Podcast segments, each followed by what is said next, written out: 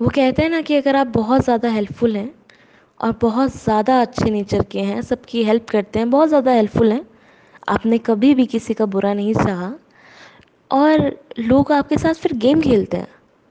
क्योंकि उन्हें लगता है कि हमारा जो अच्छा नेचर है, हमारा हेल्पिंग नेचर है, वो उसी चीज़ को अपना हथियार बना लेते हैं, अपना काम करवाते हैं और पीठ पीछे आपके बारे में बेफजूल की बातें करते हैं।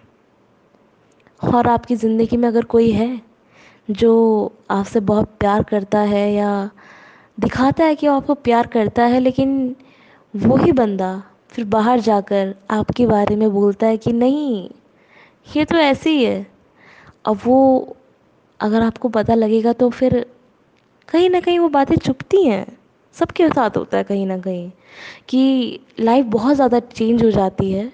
पहले आप कुछ और होते हैं, फिर बाद में कुछ और धीरे धीरे धीरे करके जितना ज़्यादा आपको मेंटली टॉर्चर किया जाता है, जितना ज़्यादा आपने सहन किया होता है, उस हिसाब से आप बहुत ज़्यादा मज़बूत होते चले जाते हैं टाइम के साथ साथ तो आज की मेरी नज़म इसी टॉपिक को कवर करती है। अगर पसंद आए तो प्यार दीजिएगा। बस कर अब मुझे मत तोड़।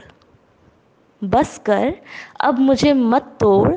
जिसे तू कहाँ समझ कर तोड़ रहा है ना, वो असल में दिल के टुकड़े हैं मेरे। बस कर अब मुझे मत तोड़। जिसे तू कहाँ समझ कर तोड़ रहा है ना, वो असल में दिल के टुकड़े हैं मेरे। लोग कुछ भी बेफजूल की बातें बोलते हैं मेरे बारे में। लोग कुछ भी बेफिजूल की बातें बोलते हैं मेरे बारे में। शुक्र करो मैं चुप हूँ। ये भी एहसान है उन पर मेरे। मैं बुरा था, मैं बुरा हूँ, बुरा ही सही। मैं बुरा था, बुरा हूँ, बुरा ही सही। न जाने क्यों वो फिर भी कहीं ना कहीं हमदर्दी रखता है मुझसे। शायद ये भी पिछले जन्म के कर्म होंगे मेरे। मैं पहले सीधा सादा था, अब भी सीधा सादा हूँ। मैं पहले सीधा सादा था, अब भी सीधा सादा हूँ। मैं दुनिया के चक्करों से अब जान कर वाकिफ़ हूँ। मैं दुनिया के चक्करों से अब जान कर वाकिफ़ हूँ। मैं गैरों से फासला बना कर रखता हूँ। ना जाने क्यों मेरे दोस्त कहते हैं कि चाल चलन बदल गए हैं मेरे।